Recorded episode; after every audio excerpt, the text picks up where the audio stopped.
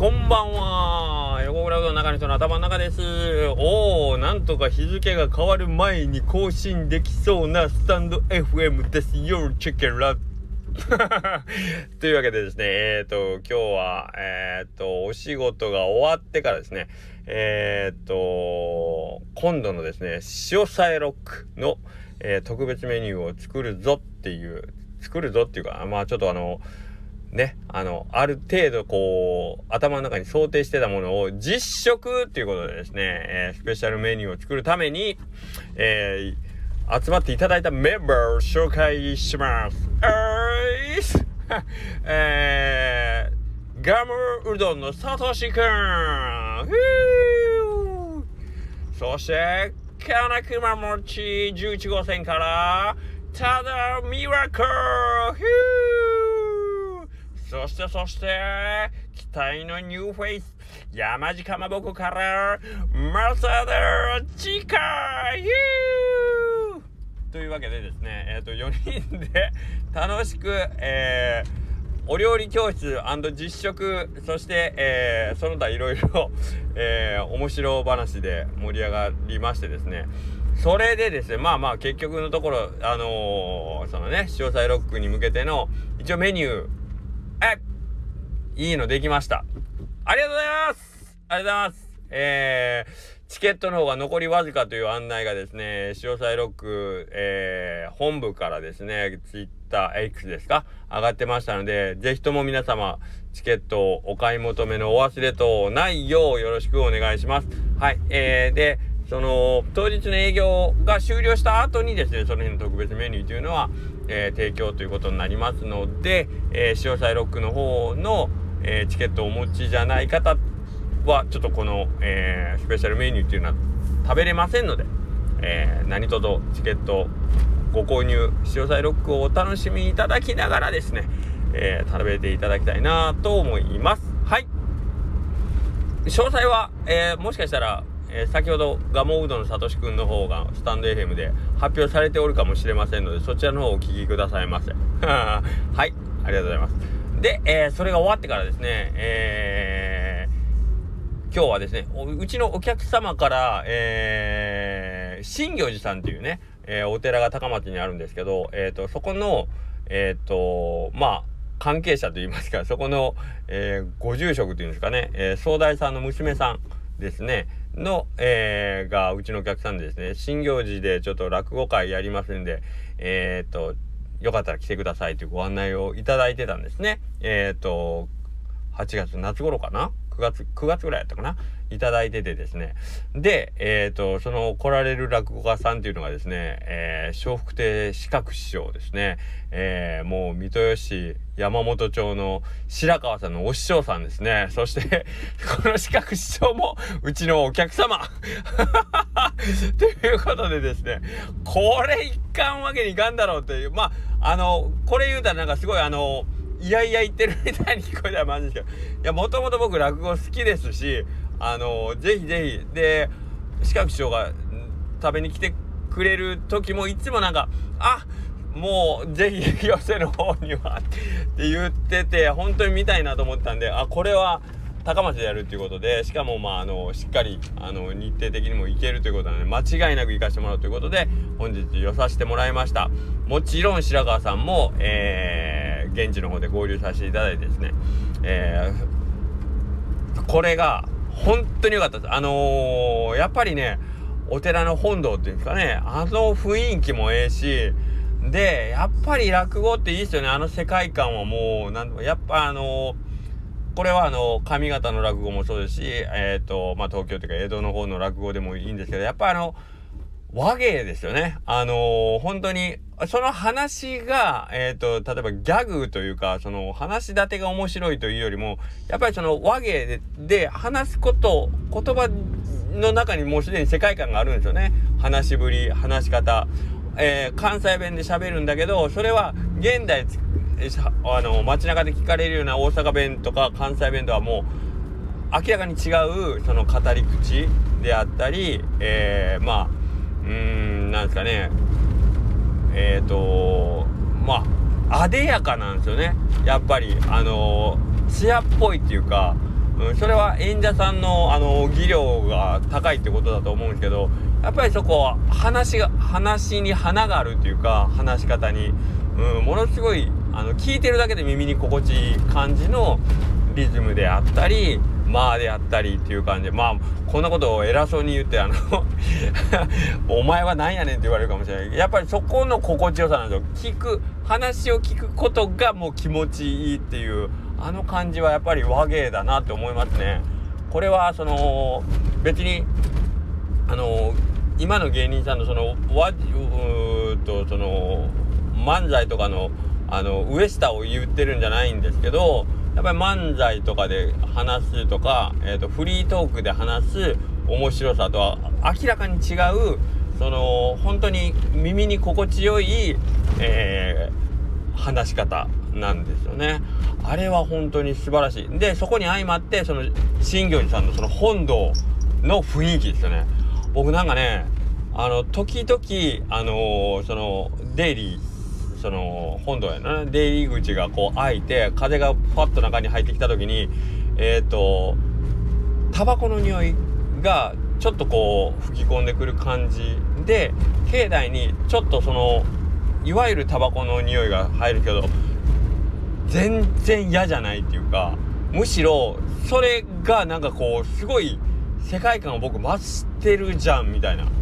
あのお寺なんでお香の匂いとかって全然あでもありだとは思うんですけどありだと思うんですけど今日は多分外でタバコを吸われてたんじゃないかなと思うけど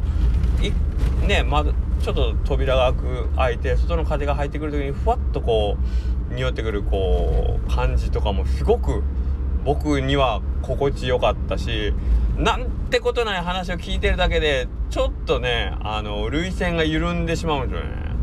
これはあのー、今日に限らず例えば、えー、桂こけ師匠の、えーと、お話を聞きに行った時もそうだし、えーと、白川さんが喋ってる時でもそうなんですけどなんかね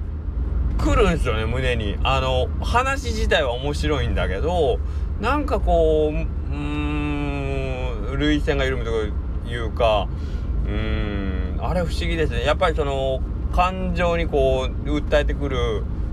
もんなんでしょうね。あの間と語り口がはい。人間って不思議やなと思います。で言葉の持つ力言葉の持つというよりやっぱり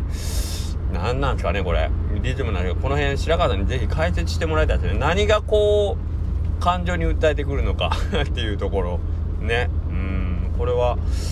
ありがたいというかいい体験でした。本当に楽しかったですね。はい。ということをえー、やりました。で今ちょっと名前を言ってなかったですけど実はこれ、えーと、横田君も一緒に行ってくれてます。麺匠口上の横田君。横田君に、えーと、だいぶ前に声をかけててですねあのー、10月11日もし時間があるようやったら、えーと、落語会一緒に行かへんって言ってあの仕事終わり一緒に行こうよ。で僕横田君に声かけてたのを忘れてて今日のそれこそ7時開演のえー、その落語の、えー、っと、お誘いの 電話をですね、6時ぐらいに、あ、横田君そういうな、前言ってた落語が今日なんやけど覚えてる？って言って 電話して、ものすごい迷惑そうに、あー、忘れてたけど行きます、みたいな。え、これってあの、いわゆる何、パワハラ参加？なんですかね。一応年上やし、あの、会社は違うけど、なんか断れない雰囲気俺出してるみたいな感じで無理やり連れて行ったんですけど、多分、横田くんも喜んでたと思います。まあけど本当にぜひぜひできれば今度えっ、ー、と次4月にあるらしいんですけどぜひぜひあのー、一緒に皆さん行きましょう。行きませんか？僕と一緒に。いやそれぐらい良かったあの雰囲気をぜひみんなに味わってほしいなと思いでえっ、ー、とまあこういういい気持ちのままですね。えっ、と帰路に着いたんですけど。で帰りにねその横田君送っていくついでに口上の方でいろんな話もしたりしてですね。今日はなんか久しぶり久しぶりんじゃないですけどこの前も山下さんと喋ったりとかもあるんですけど。今日もなんかいろんな人といろんなお話ができてですね。えー、っと良かったなと思いながら。うん。でえー、その時に思ったのがやっぱりその僕1年前にですね楠上さんとかあとまあうどん坊さんとかでねえっ、ー、とまあ一日お手伝いみたいなことをして、えーと、いろんなことを僕の中ではこう学びがたくさんあったんですけどそれを今日横田君と話しててそういやちょうど1年前ぐらいに俺ここでお邪魔たった1日やけどお邪魔したらもう早いなって言って、うん、この1年。なんかほんまについ先月ぐらいに俺なんかここで働いたような気がするわみたいな、えー、感覚になってでこの1年で俺はほんまに成長したんかなっていうのをねこう横田君と言い合っててなんか周りの人たちのその動いてるその動きの速さとか行動の多さに圧倒されてなんかこう自分はちゃんとできてるんかっていうのがやっぱりすごい周りを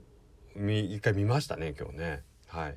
えー、っとまあ今日あのそれこそ塩菜ロック作りでね塩菜ロックのご飯の作るために来てくれた佐藤さんであったり、えー、美和子さんであったり、えー、正田さんであったりえー、っとこういう人たちそしてこの前話させてもらった山下さんしかりで今日お会いした白川さん横田君どどの人見てもものすごいなんか行動して活躍し活躍して行動してっていうのを目にしてるわけでその中で俺1年前と何か成長してんのかみたいなに、えーと、不安不安になるわけじゃないけどけどなんかこう改めてこうねえー、っと鞭を入れられた感じはすごくしましたね。うんなんかどんどんどんどん成長でその新行寺さんっていうその今今回ねその落語会があった新行寺さんの,、えー、とその娘さんというかのご主人さんと、まあ、ご夫婦で横倉によく食べに来ていただいてるんですけどこの人たちもなんかこうどんどんなんかいろんなことやってるしすごいなと思ってたりもしてていやすげえ。すごいね。うん。なんか1年のこの速さを考えた時に残りの自分の例えば人生を考えたらこの速さで1年が終わっていくとしたら僕のできることってあとどれぐえどれぐらいのことができるんよっていうね。なっちゃ考えますよね。僕今年46なんですけど、はい、あとこのこの1年のペースがあとまあええー、とこ30回続いたら76だろうってなったらうん。もっとできるよね。もっとできるよね。っていうかもっとやらんと間に合わんよねっていう気になりましたね。はい。えー、っとまあこれを聞いてる人たちの年齢はちょっとわからないですけどやっぱり意外と人生短いなってなんかね母親とか、えー、とその年代の人だとか気が付いたらもうこの年になってるよってチーズずっと言われてたけど、はい、本当にその通りやなと思いましたね。え、ー、とまあ例えば子育てが終わったらとかね、えー、まあなんか、えーとこれがもうちょっと楽になったらとかって言ってる間に本当に、えー、大事な時間っていうのは過ぎていってるなっていうのをなんかこう意識してないとね。僕なんか本当怠け者なんで 屋敷に流されちゃうんでその辺ああダメだダメだと思わされました。特に今日最後横田くんの話をね、えー、いろいろしてる中でねいや彼のその頑張りとか考えてることのスケールの大きさとかにね非常にあのー、あうわすげえな。横田君なんか僕より全然若いんでね。わこの年でここまで考えてるんだったらここれはすごい大したもんだと思いましたんで。はい、えー、一緒に皆さん学んで行動して成長し成長してなんか成長成長っていうとなんか成長せんといかんのかって思うんですけどまあそういうわけじゃないんですけどなんかこう自分のこうあの生きてる実感っていうんですかね。なんかそういうのになんかこう生きてる実感をこう得られる時って多分伸びてると思うんですよ自分は。うん、ような気がしてて。でその性の実感っていうのをやっぱりこう味わうことってやっぱ楽しいので、うん、なんかそういうのを味わいながらえーと、生きていきたいなと思います。成長したいというよりはそうですね。あなんかこうあ俺今日やったなっていうね、えー、そういうところ今日も今を生きるか。結局、えー、今を大事に。そして一日一日なんかこうあ今日はこれをやりきったぞってこうしっかり自分にこう納得できるね日々を毎日過ごしていきたいなと思います。それの積み重ねしかないですもんね。はい、えー、そうやって、えー、また来年の今を振り返った時にあ俺そういや去年新行寺さんの落語会でこんなこと思ってたなっていうのを1年前に振り1年後に振り返ってですねああの時から俺やってるやってる。うん。ちゃんと積み重ねてるって言えるようにね、えー、したいなと思いました。はい。そんなわけで、えー、明日お休みです。ごめんなさい。ということで、えー、皆さん金曜日にまたよろしくお願いします。はい。それではまた明日。失礼します。